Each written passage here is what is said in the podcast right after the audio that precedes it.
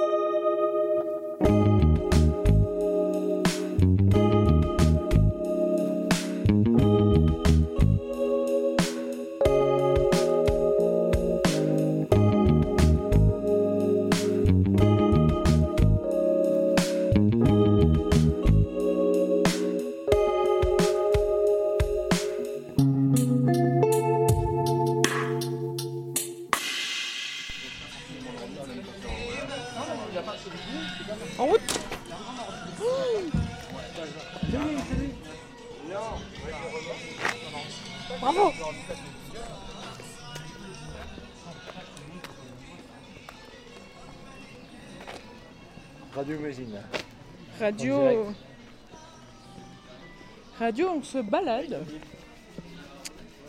On va, euh, on va aller assister à une petite conférence sur les droits et les devoirs des journalistes.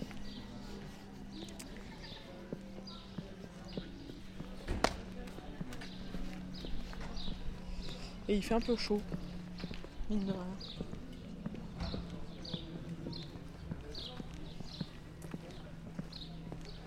Bon.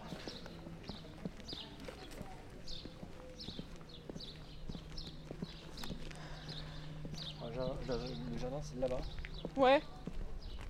Là, c'est le manège.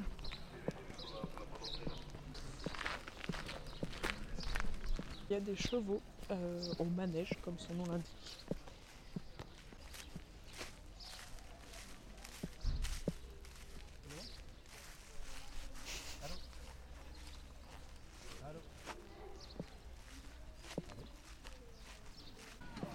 On s'approche du manège. Les gens s'installent.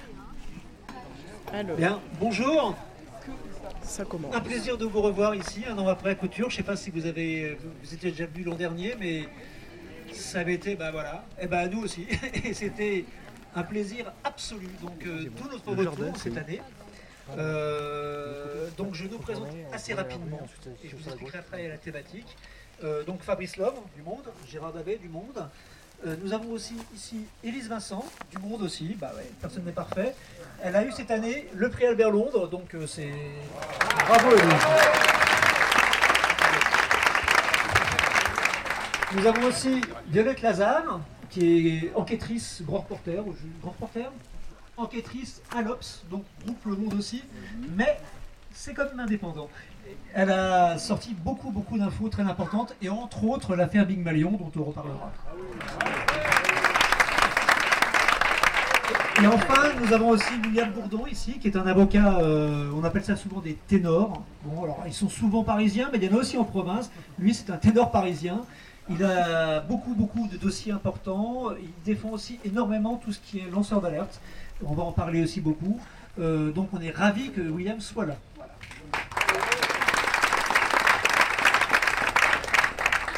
Donc la thématique, euh, elle est simple aujourd'hui. Durant ces trois jours, on va essayer de parler beaucoup de, des liens parfois un peu compliqués entre le journalisme et la justice. L'an dernier, c'était journalisme et politique. Là, c'est journalisme et justice. Parce que ce sont des liens parfois compliqués. Euh, William vous en parlera probablement mieux que moi. Et, parfois, on travaille euh, de manière parallèle. Il y a aussi un élément qui est très très important et c'est le thème de ce premier rendez-vous avec vous. Ce sont les droits et les devoirs qui sont euh, illustrés euh, assez régulièrement à travers de nombreuses affaires. Les journalistes ont des droits, mais ils ont aussi des devoirs. Et Fabrice va vous expliquer déjà un petit peu à travers notre vision à nous des choses euh, pourquoi parfois c'est un peu compliqué. Alors bonjour à tous, je vais faire une présentation vraiment très sommaire parce que le, but c'est de laisser la parole aux invités et à vous également. Donc j'en profite pour dire que durant nos échanges, s'il y a un, point qui vous interpelle, vous voulez réagir, vous n'hésitez pas, il y aura un micro qui circulera parmi vous. il y a Adèle qui est avec nous et qui est charmante future journaliste qui, va nous aider, qui vous aidera notamment à poser les questions. Et de toute façon, plutôt vers la deuxième partie de la conférence, on vous laissera de toute façon la parole pour poser les questions auxquelles nous-mêmes on, ne pense pas forcément. Donc pourquoi on a voulu, on a, choisi ce thème? C'est parce qu'en général, les journalistes dits d'investigation, même si c'est un peu pompeux, ou les journalistes qui font de l'enquête, lorsqu'ils sont amenés à parler de leur travail, euh, ils justifient souvent pourquoi, euh, c'est important le journaliste d'investigation, et c'est vrai que c'est important, pourquoi l'enquête est nécessaire, pourquoi euh, on n'a pas le droit de placer en garde à vue des journalistes parce qu'ils font leur métier, etc. Donc je vous passe là-dessus parce qu'on en a souvent parlé. Mais finalement, on s'interroge assez peu, nous-mêmes, sur les, devoirs qu'impose ce, travail. Journaliste d'investigation ou d'enquête, ça veut dire publier des informations dérangeantes qui mettent en cause des gens, qui parfois peuvent provoquer des, j'allais dire, des catastrophes humaines, hein, des, des, démissions, même des suicides, c'est arrivé, etc. Et l'idée, c'est de savoir, mais est-ce que les journalistes d'enquête, qui, sont, vous avez plusieurs représentants ou représentantes ici, est-ce qu'ils sont ou est-ce qu'ils sont conscients de ça et comment, euh, comment vivre avec ça? Voilà, tout simplement. Alors, sobrement, pour commencer, on va pas être très mytho, on va demander à William, avocat, donc, de nous dire concrètement quels sont les, une fois que Élise aura enlevé les, cheveux, les cheveux, blancs, euh, de demander à William quels, sont, au sens du droit, euh, les droits et les devoirs des journalistes. William connaît aussi bien le droit de la presse. Merci, euh, merci Gérard. D'abord, juste noter qu'on est dans une période très paradoxale, puisque jamais les citoyens n'ont autant attendu, souhaité des journalistes qui remplissent leur fonction de devoir d'opinion de devoir d'information, est la condition de la liberté d'opinion. Donc ils sont très impatients, les citoyens, de voir les journalistes débusquer des vérités cachées. Ils ont le sentiment que ces vérités euh, compromettent le lien de confiance qu'ils ont besoin de voir restaurer avec les responsables publics ou privés. Euh, débusquer des vérités quand ils ont le sentiment que c'est la condition pour que émerge un certain nombre de, responsabilités. Je veux dire que les gens qui veulent rester irresponsables, alors que les citoyens exigent qu'ils soient à l'inverse responsables, et jamais en même temps, simultanément, les journalistes ont parfois été vilipendés, euh, décriés, secoués, interpellés. Euh, et donc c'est une contradiction évidemment qui court comme, un furet, comme un fil rouge euh, dans, les débats d'aujourd'hui. Moi en tant qu'avocat, ce que je vois, ce que j'entends, c'est que d'abord les droits et les devoirs des journalistes sont indivisiblement liés les uns avec les autres. C'est-à-dire que plus les journalistes, il y a un principe de proportionnalité, respectent qui constitue l'essence, l'ADN de leur métier, c'est-à-dire le devoir euh, d'informer. Euh, plus ils le font avec excellence, avec impartialité, euh, avec neutralité, avec une grande exigence de rigueur, et plus on accepte du coup qu'ils prennent un peu tous les droits, je veux dire en tous les cas, qu'ils assument leur droit d'aller chercher la vérité, avec, avec parfois beaucoup de piâtreté, beaucoup de ténacité, et parfois un peu de culot, même en, secouant euh, euh, les lignes. Juste une parenthèse, vous regardez la télévision, vous avez assisté depuis 20 ans à l'émergence de la caméra cachée. La caméra cachée qui a été acceptée par les juges. Ce n'était pas il y a 20 ans. Et aujourd'hui, les juges, et j'ai participé en tant qu'avocat de presse à la construction de cette jurisprudence très importante, qui était dire au fond, je résume en deux mots, quand la vérité dont l'émergence est indispensable aux citoyens, euh, et, dont l'émergence est la condition de l'intérêt général, d'un grand débat d'intérêt public. Quand elle est cachée au prix de manœuvres très déloyales, de stratagèmes, plus le juge accepte que le journaliste euh, lui-même utilise des moyens un peu déloyaux, euh, des moyens qui ne sont pas exactement orthodoxes, c'est-à-dire par exemple d'utiliser une caméra cachée pour avoir accès à des vérités qui sont elles-mêmes cachées. Donc le devoir de journaliste, c'est de façon impérieuse, euh, évidemment, de rechercher l'information, de la diffuser, et de la diffuser euh, de façon rigoureuse, dans une grande exigence d'impartialité. Et ici, je fais une assise pour dire que l'exigence d'impartialité, c'est pas la neutralité bisounours. L'exigence d'impartialité, c'est aussi assumer parfois une part de subjectivité. C'est-à-dire aussi un point de vue, une expression. Et de ce point de vue, le journaliste se situe euh, au sens de Max Weber, à mi-chemin, un peu comme l'avocat d'ailleurs, l'avocat engagé surtout, à mi-chemin entre l'éthique de responsabilité et l'éthique de conviction.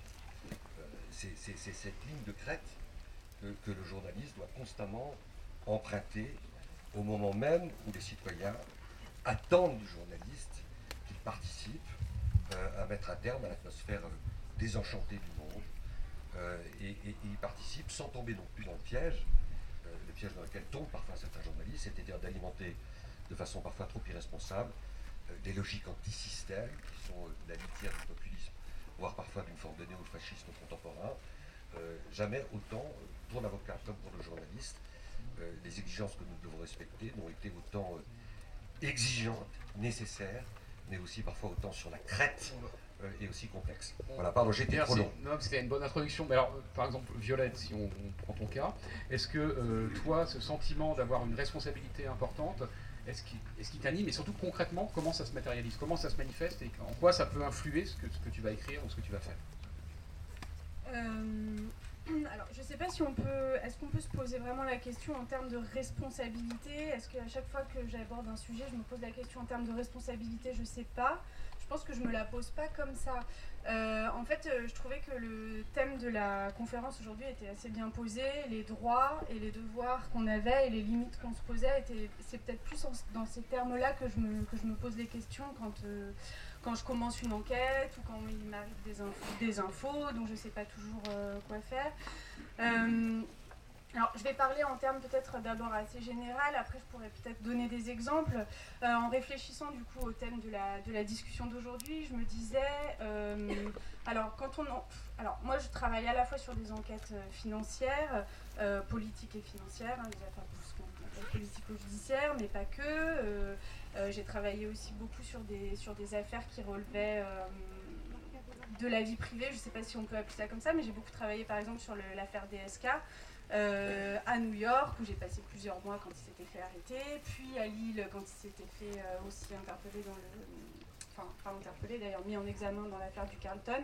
Et ça, ça a été une affaire par exemple qui a été euh, assez intéressante, dont on pourra reparler. Je ne sais pas si vous avez des questions, parce que je trouve que ça pose aussi beaucoup la question de la vie privée. Et c'est une question qu'on se pose souvent, jusqu'où on va, où on s'arrête, quel est notre devoir d'information et quel est notre devoir de, de- de- de respect.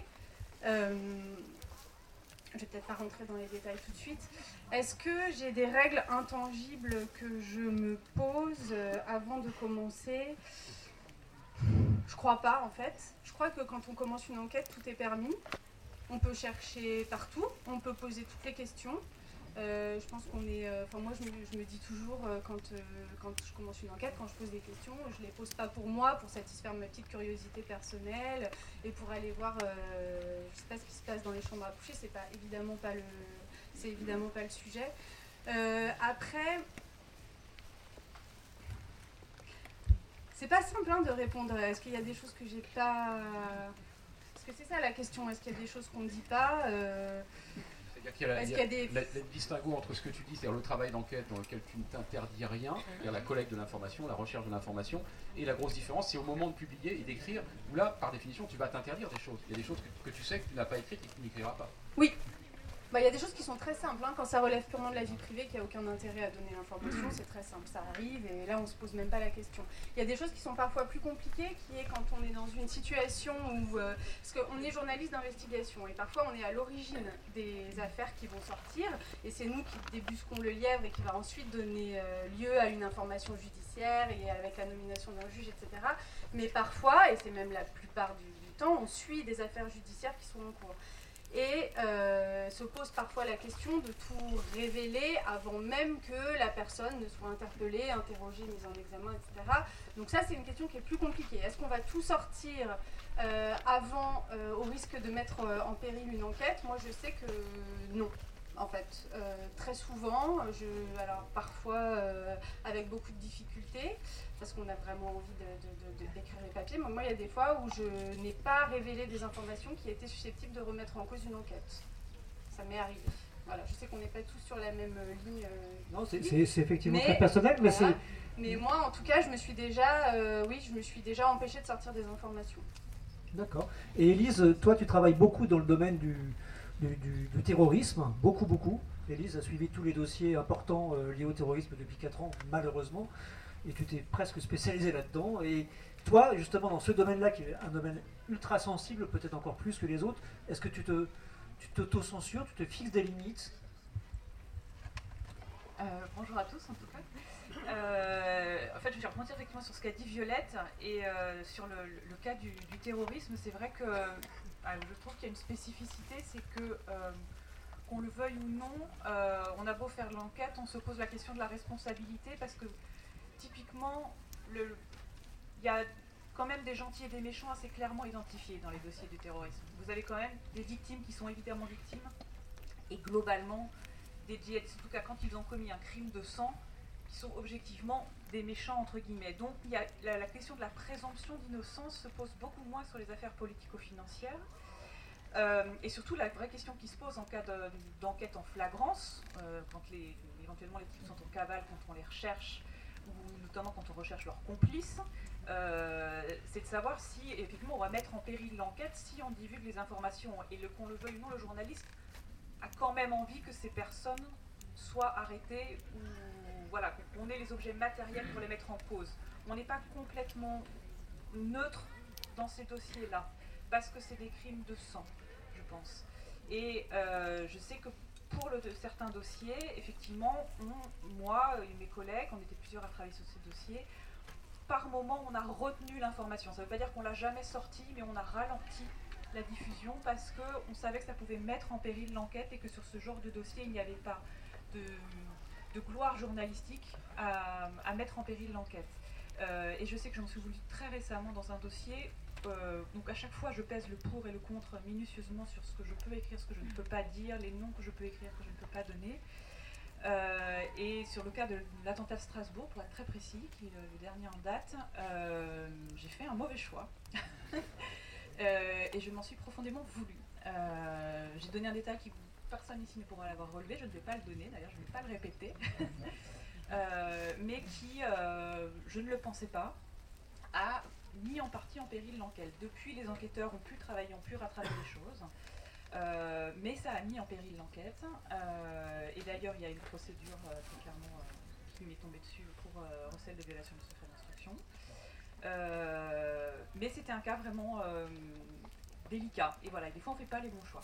Mais c'est le cas particulier des affaires de terrorisme. Sinon, est-ce que j'ai des limites Euh, La seule, moi, c'est de dire, pour- si on sort du terrorisme pur, c'est toujours de dire d'où on parle, de dire qui on est, euh, de ne pas faire de journalisme, alors vous parlez de caméra cachée, mais euh, euh, à- enfin, récupérer, aller par exemple avoir une conversation informelle avec quelqu'un, parce que j'ai travaillé euh, un moment sur les- le terrorisme Sinon, voilà, le- je pense que pour les, principales limites, c'est ça pour moi. Voilà, alors tu, tu as, tu as signalé euh, au, au hasard d'un dossier, tu parlais de, de la, de la problématique du secret d'instruction. Oui. Je voulais qu'on s'arrête un petit peu là-dessus parce que c'est quelque chose que on nous renvoie souvent, nous journalistes, lorsqu'on donne des conférences.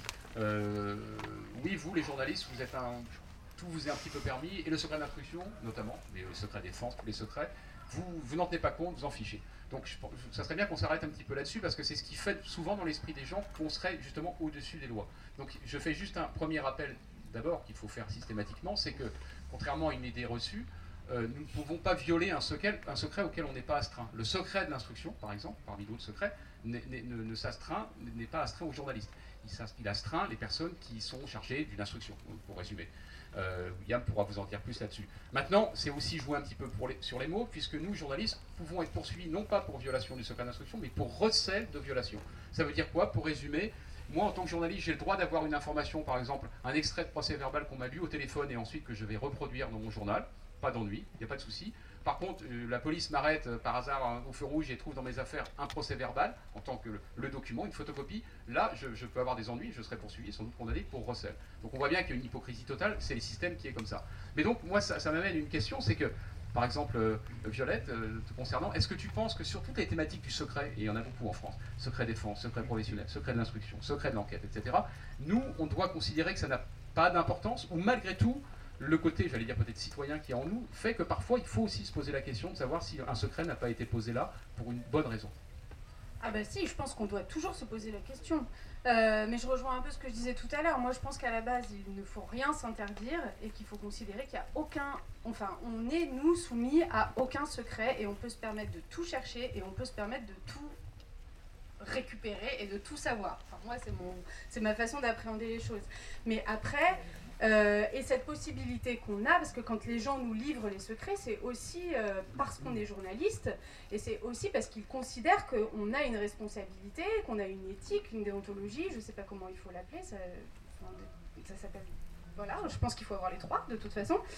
Et c'est à nous euh, de faire la part des choses. Alors, vous allez peut-être vous dire, oui, c'est- ça veut dire qu'on se prend un peu peut-être pour des dieux euh, qui pouvons avoir le choix de...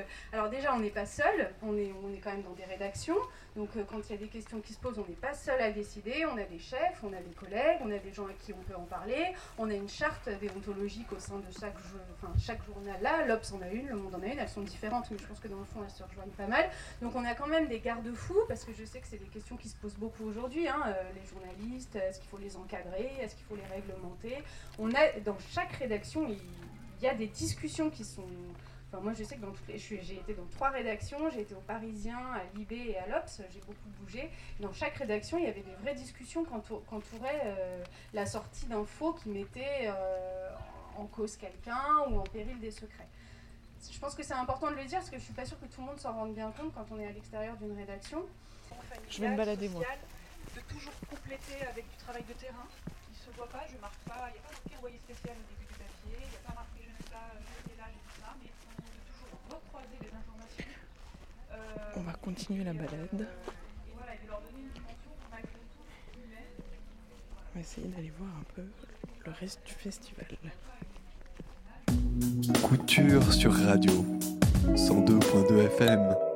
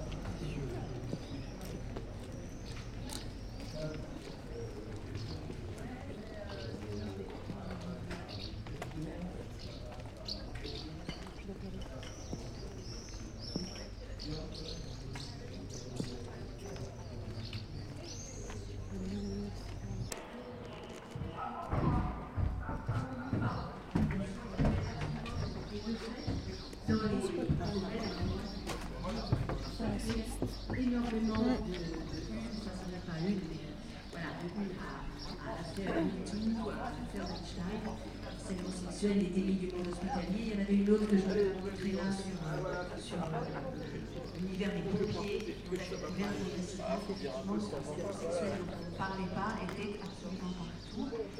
Violences sexuelles, ondes de choc mondial. Même, nous avons refait une une pour répondre à une controverse que nous avions nous-mêmes déclenchée, dont certains se souviennent sans doute, en publiant une tribune défendant la liberté d'importuner, signée par une certaine femme, donc à Quoi d'honneur. Évidemment, comme ça a fait beaucoup de bruit, nous avons aussi répondu à ça.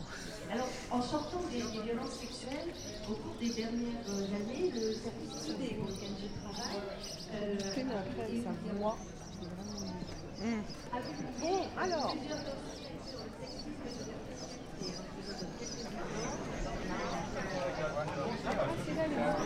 Ah, Nina arrive. Euh. Oh, c'est la pause là, hein ah qu'est-ce qu'il fait Qu'est-ce que vous faites, monsieur J'écris, ça se voit pas Bonjour. Bonjour. Comme on, a- on aimerait que vous nous expliquiez pour faire un, un petit son pour la radio, pardon. Vous écrivez quoi Une petite phrase. Ah.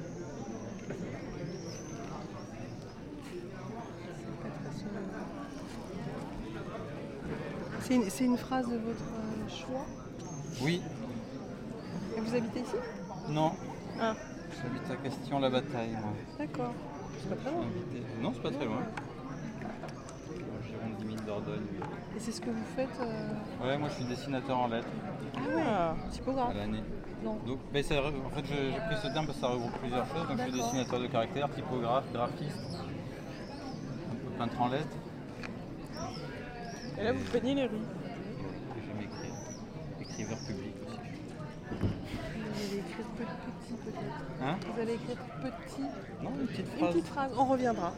Petite phrase pour la Ah fin ouais. de la phrase. Là, ce sera phrase. Ok. Parce qu'il y aura écrit petite phrase. D'accord, j'ai compris. Voilà. C'est un blagueur. Merci. Voilà.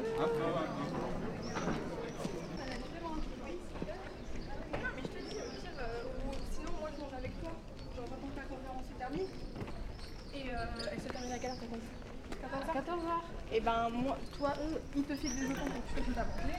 Moi, ils m'ont oublié, je me fais à manger, et on mange ensemble. Oui, c'est le problème, c'est que là, il faut qu'il y ait un Donc, quand non. Discuter pendant 50, et après, il faut que je cours à la cale, cours à la cale alors.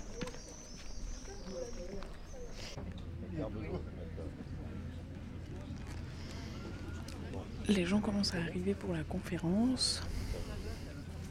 Au lieu dit des peupliers,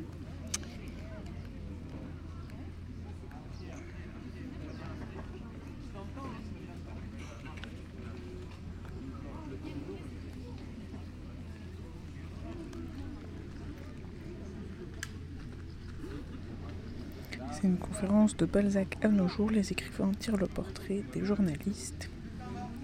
Et ce sont des lectures.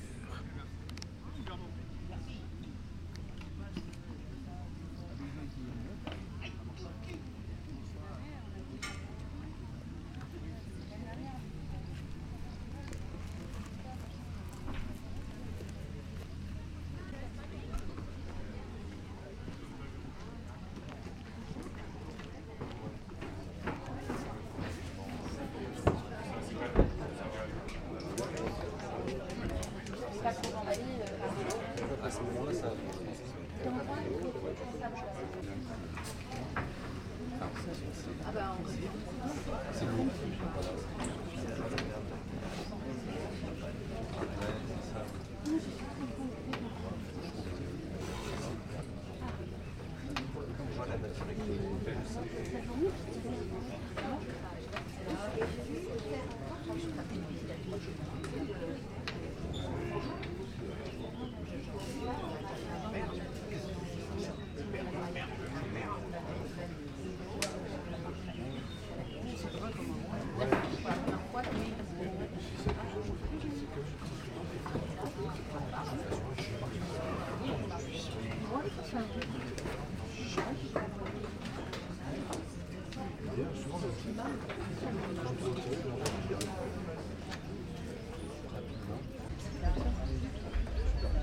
Est-ce qu'il marche le micro Oui. Bon, bonjour à tous. Bonjour à tous. Je m'appelle François Reinhardt, je travaille à l'Obs.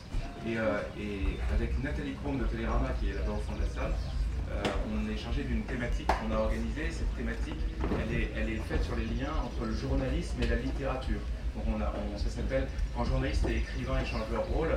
On va essayer de parler de choses diverses. On va voir des stars de ce monde-là, comme Emmanuel Carrère, par exemple, hein, qui, est connu pour faire des, livres qui sont des romans, mais c'est des romans qui ont une matière journalistique. Donc on va essayer d'étudier tout ça en parlant de Truman Capote, qui est le père de cette, cette chose-là, la littérature qui fait le journalisme ou, le journalisme qui fait de la littérature. Mais pour commencer ça, on s'était dit avec Nathalie qu'il y aurait une bonne idée, c'était de prendre, de, faire quelques lectures, de revenir aux grands classiques. Et ces quelques lectures visent à dire, visent à, montrer comment les grands auteurs ont dépeint des journalistes. Donc là, on n'est pas exactement dans le même sujet, on est juste à côté du sujet, puisque c'est comment les journalistes sont dépeints dans grande fiction.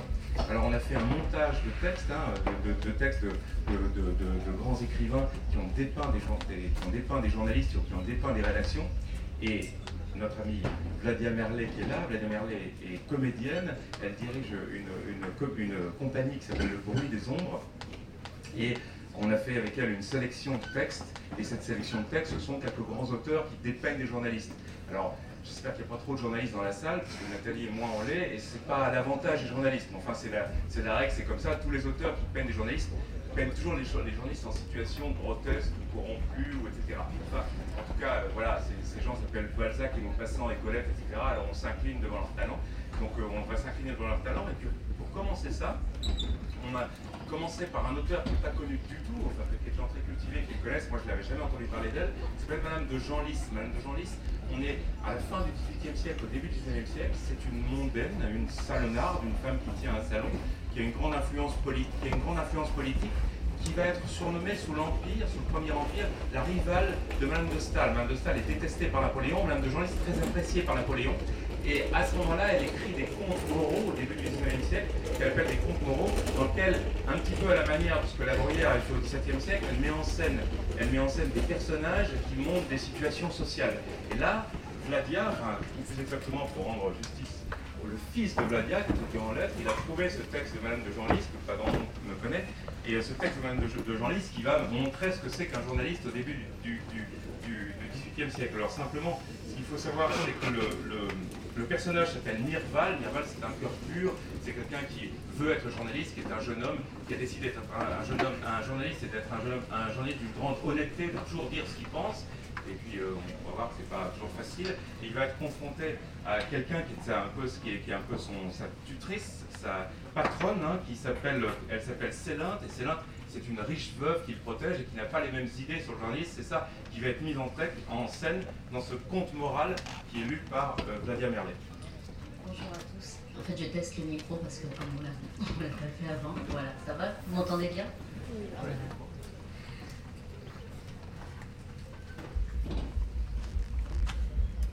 Mais mon cher Busseuil, lisez-le donc cet extrait, je vous en prie. Mais mon cher Mirval, je l'ai lu. Il est fort injuste, et cela n'a rien de curieux. J'en lis tous les jours de semblables. Comment un journaliste qui feint de trouver de mauvais principes dans l'ouvrage le plus moral, qui ose se permettre vaguement cette grave accusation sans rien citer, qui n'emploie constamment que le ton de l'ironie, ton qui dans ce cas décèle si bien la haine, enfin un extrait qui donne l'idée la plus fausse de l'ouvrage et qui d'ailleurs est rempli de réticences perfides et de traits calomnieux. Critiqué vous intéresse il est d'un homme que vous aimez. Je conçois votre colère, mais je ne comprends pas votre étonnement. Quoi? Vous ne trouvez pas surprenant qu'un journaliste qui ne manque pas d'esprit ait assez peu de pudeur et de sens commun pour déshonorer ainsi son jugement, son caractère et son journal? Rien de tout cela ne déshonore aujourd'hui. L'esprit de parti justifie tout. Que dira-t-on? Le journaliste et l'auteur dont il parle n'ont sûrement pas les mêmes opinions. Voilà tout. Quelle influence peut avoir l'esprit de parti sur des jugements purement littéraires? Quelle influence? Mais vous parlez comme un homme d'un autre siècle. Vous avez. Vous êtes à 12 ans du vôtre. Il est bien question de juger les ouvrages. Il s'agit uniquement de prôner ou de décrier les auteurs selon la manière de penser qu'on leur connaît et qu'on leur suppose eh bien moi je prouverai qu'un honnête homme peut avoir, dans tous les temps, de la droiture et de l'impartialité. Je veux faire un journal. Et vous serez toujours euh, parfaitement véridique? C'est me demander si je conserverai de la probité. Et, mon cher Mirval, il y a une convention tacite qui autorise à ne pas dire un mot de vrai. Le mensonge a perdu toute son infamie. On ment, non pour en imposer au public qu'on ne trompe point, mais par fidélité pour ses engagements et par complaisance pour ses amis. Je ne mentirai d'aucune manière, je louerai sans exagération, je critiquerai sans amertume. Vous n'obligerez personne, vous perdrez vos amis et tous vos souscripteurs. Nous verrons. Ce projet serait bon pour un homme de 50 ans, sans ambition, qui ne serait d'aucun parti. Mais vous avez 28 ans. Je n'en serai pas moins fidèle à ma résolution. Mirval, euh, s'associant à quelques gens de lettres, annonça un nouveau journal littéraire. À cette époque parurent en même temps deux ouvrages sur le même sujet, de deux auteurs différents, l'un d'un anonyme et l'autre d'un immigré nommé Delmas. Euh, ce dernier ouvrage était excellent sous tous les rapports, mais celui de l'anonyme, écrit d'un style emphatique et bizarre, n'offrait que des idées fausses ou communes et les principes les plus dangereux. Mirval était seul dans une petite maison de campagne lorsqu'il reçut ces deux ouvrages. La feuille de son journal devait paraître le surlendemain. Il s'enferma pour composer les deux extraits. Il fit fermer sa porte, travailla sans relâche, et les extraits faits avec autant d'équité que de goût furent achevés le lendemain. Alors il se rendit à Paris, avec l'intention d'aller dîner chez une de ses amies. C'était une riche veuve, bel esprit, nommée Célinthe. Mirval lui devait en grande partie sa fortune et ses succès. Célinthe avait de bonnes qualités sans principe, beaucoup d'esprit sans goût et sans justesse, une vanité dévorante, une grande activité. De quelque genre que fût une affaire, Célinthe connaissait tous les moyens de la faire réussir, et elle n'en rejetait aucun. On disait d'elle, personne au monde ne sait mieux servir ses amis, ce qui signifie littéralement, personne au monde ne sait mieux intriguer. L'ascendant de Célinthe sur Mirval était extrême. Mirval, jusqu'alors vivement applaudi par elle, lui lisait avec plaisir toutes ses productions. Il avait cependant assez de goût pour sentir qu'on aurait pu choisir un meilleur juge, mais il prenait la vanité satisfaite pour de la confiance. C'est une méprise d'auteur assez commune. Mirval arriva chez Célinthe avec ses, extraits dans sa poche. Il ne trouva avec quelques Busseuil, son ami, et un autre homme de lettres, nommé Delmont. Après le dîner, pendant lequel on n'avait parlé que de politique, il fit la lecture de ses extraits. On l'écouta attentivement et lorsqu'il eut fini, les auditeurs se regardèrent en souriant et il eut un moment de silence. Mirval, déconcerté, remettait son manuscrit dans sa poche, lorsque Célinthe prenant enfin la parole. Mais monsieur, lui dit-elle, d'où venez-vous? De Montreuil, madame, où j'ai passé huit jours dans une solitude absolue. On le voit bien. Ici, Busseuil et Belmont éclatèrent de rire. Quoi? reprit Célinthe. Vous imaginez de faire deux extraits sans prendre la moindre information sur les auteurs? Il me semblait qu'il suffisait de connaître les ouvrages. Eh bien, il vous sera donc indifférent d'apprendre que l'ouvrage dont vous parlez avec tant de mépris est de Monsieur de G.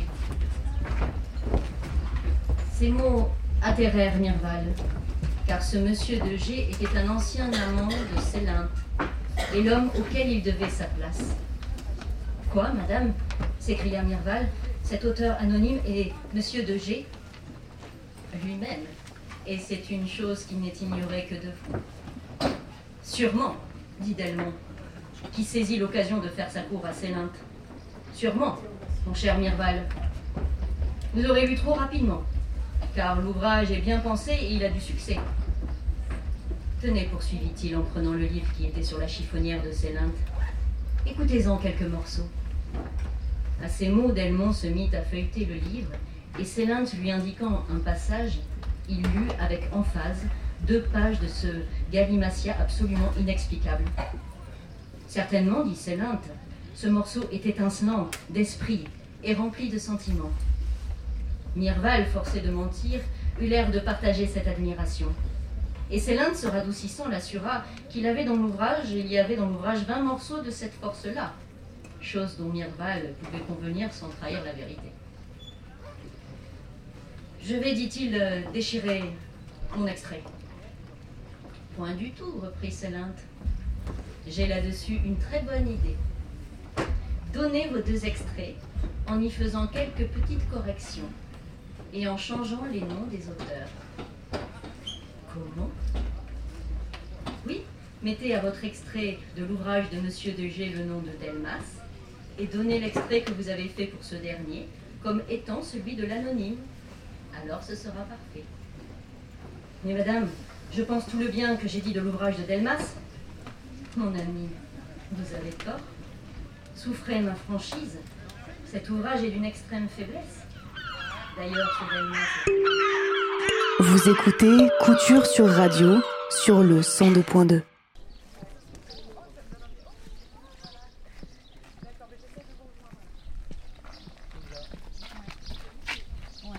Je suis contente de m'en voir ici.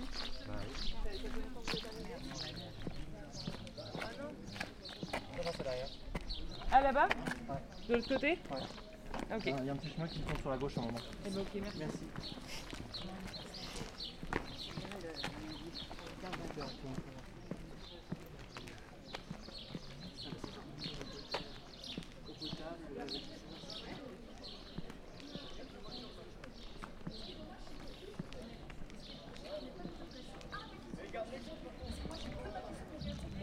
C'est pour ça que ce sera un peu. On se rapproche de la radio, des locaux de la radio. On est installé en studio. Il y a une, interview avec des gilets jaunes, d'après ce que j'ai compris, en public. Mais on va continuer la balade.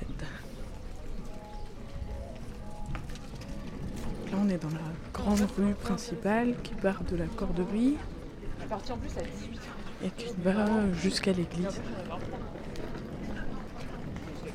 Donc on va regarder un peu partie dès 20h30, mais il n'y avait pas eu les ce qui se passe. Ah ouais, putain, on va marcher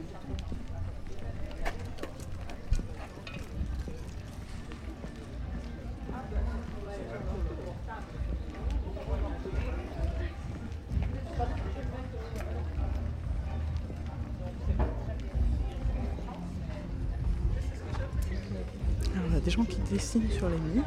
J'ai essayé d'aller.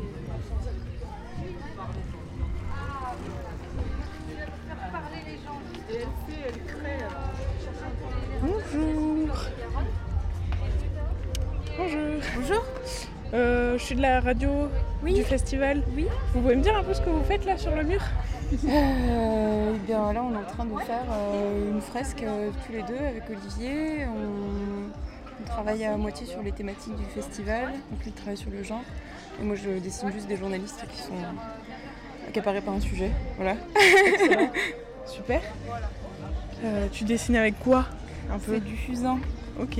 Voilà. Ça fait des traits noirs sur le mur, c'est super joli. Merci. c'est la première année que tu viens? Oui. Mais euh, Olivier avec euh, Demèche, ils étaient aussi là euh, l'an dernier. Ouais? Oui. Je lui demander de décrire son dessin. Est-ce que tu. Bonjour Est-ce que tu pourrais me décrire ce que tu as dessiné? Euh, ce que j'ai dessiné, bah, en même temps tu l'as sous les yeux. Oui, mais alors, euh, il y a aussi un là, micro pour la radio. Là, déjà, euh, je travaille au fusain, donc sur, des, sur, sur les murs. C'est vraiment du noir sur mur, voilà. Et euh, là, en l'occurrence, je suis en train de finir un dessin qui, est, euh, qui répond à la thématique du, euh, du- une des thématiques du festival, qui est, euh, qui est la question de genre. C'est une, c'est une, une dame, une femme qui se regarde dans un miroir. et L'image qui est, qui reflétée par le miroir, c'est un homme. Voilà. Voilà ce que je fais. Excellent. c'est super joli. Merci. Bon bah, bonne suite de dessins. Vous allez faire tout le mur là? On va, faire, on va en faire deux autres ici. Ouais. Mais il y en a un peu partout. hein. On a fait toute la rue. Alors, Il y, a- il y en a à, à droite là, Ah. qui sont au fusain. Hmm. Il y en a Dans la rue à droite, il y en a quatre. Allez. Allez, go. Merci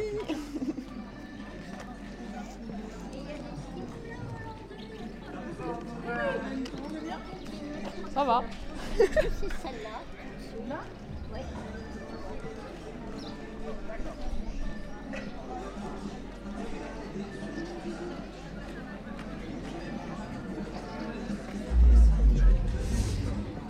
Arrive sur la petite place avec euh, une petite buvette, un petit, café.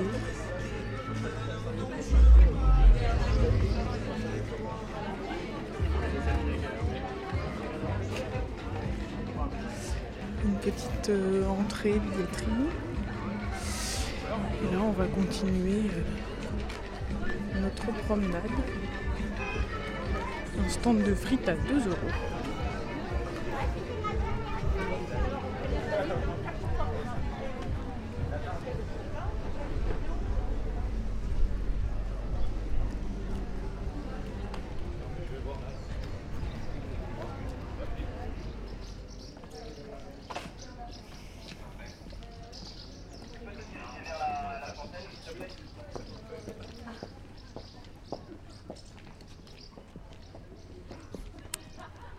On arrive sur les berges de la Garonne où euh,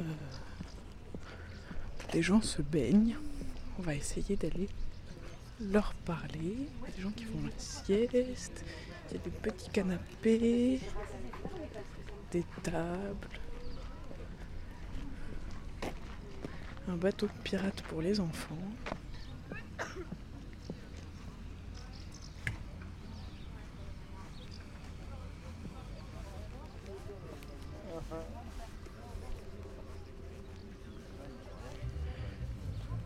Bonjour messieurs, est-ce que vous êtes euh, les surveillants de baignade? Non Peut-être Voilà, pas, non, pas non, du non, tout. pas du tout. J'ai cru. Bon. Euh, je suis de la radio du festival. Ouais, vous voulez bien. euh, C'est la première année que vous êtes là? Moi, c'est la deuxième année que je viens. Ouais. Moi, C'est la première année. Première année. Bon, vous... ça vous plaît? Comme euh, vous avez l'air bien installé là. Écoutez, euh, je viens du sud, je viens de Toulon, c'est merveilleux. Ah. Euh, Bah, on va pas dénoncer le contraire. on va pas dire, voilà, Ouais. la température est idéale, l'ambiance est super belle, euh, super cool. euh, On attend que ça commence. à on, va 15h30. ouais, on va attendre que ça commence à 15h30. Ouais. Vous allez faire un petit plouf là Je vois qu'il y a la, Non. la Ouais, Garonne. Non, on a un peu la flemme. Ouais. Elle est fraîche, vous croyez? Bah écoutez, à la limite, je pourrais peut-être aller, mais je j'ai pas pris mon maillot de bain, donc euh, Ah bah voilà, c'est malin. Bon bah très bien. voilà, donc c'est, je trouve que le- l'endroit est merveilleux. Mhm. Bien. Bon bah parfait. Et vous, vous allez bien? Bah ça va, ouais. J'ai un peu chaud euh, parce que là je me balade dans le festival. Il faut mettre un chapeau. Voilà. Ouais, je- et il faut boire de l'eau. Voilà, ça, de l'eau, ça va. C'est de vieux. Ah, non, non, non, j'étais Alors, initié, bah alors, initié à la faut des de frétiques il y a deux mois. Je vous conseille de vivement boire à peu près, il faut pisser 2 litres. hein. Ouais, voilà. Et en été, pour pisser 2 litres, il faut boire 4 litres. Bien. J'en suis à un litre et demi, je pense là. Ça, c'est vrai, ça, c'est vraiment. Mais c'est Je vais continuer ma petite promenade. Et ben voilà, on est désolé d'avoir un peu Oh, ben, votre. hein, c'est le but. N'oubliez pas les petits conseils de vieux. Oui, je vais me trouver un chapeau. ouais, Un chapeau. Voilà. Allez, bon après-midi. Au revoir.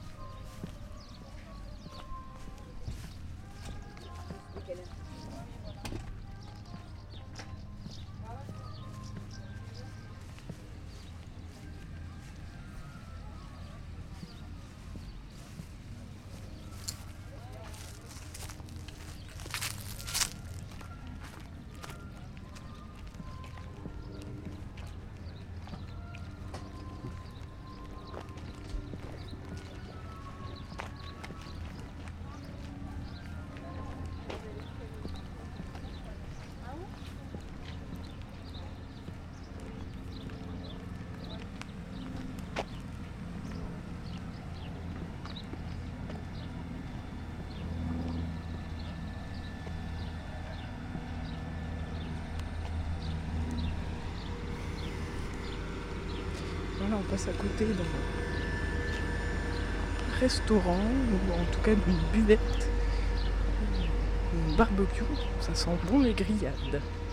Ah oui, c'est tout à fait l'endroit où il y a plein de choses à manger.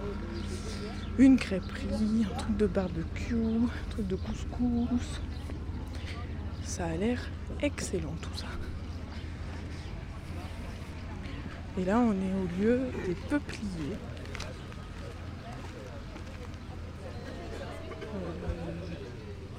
Ah, Voilà.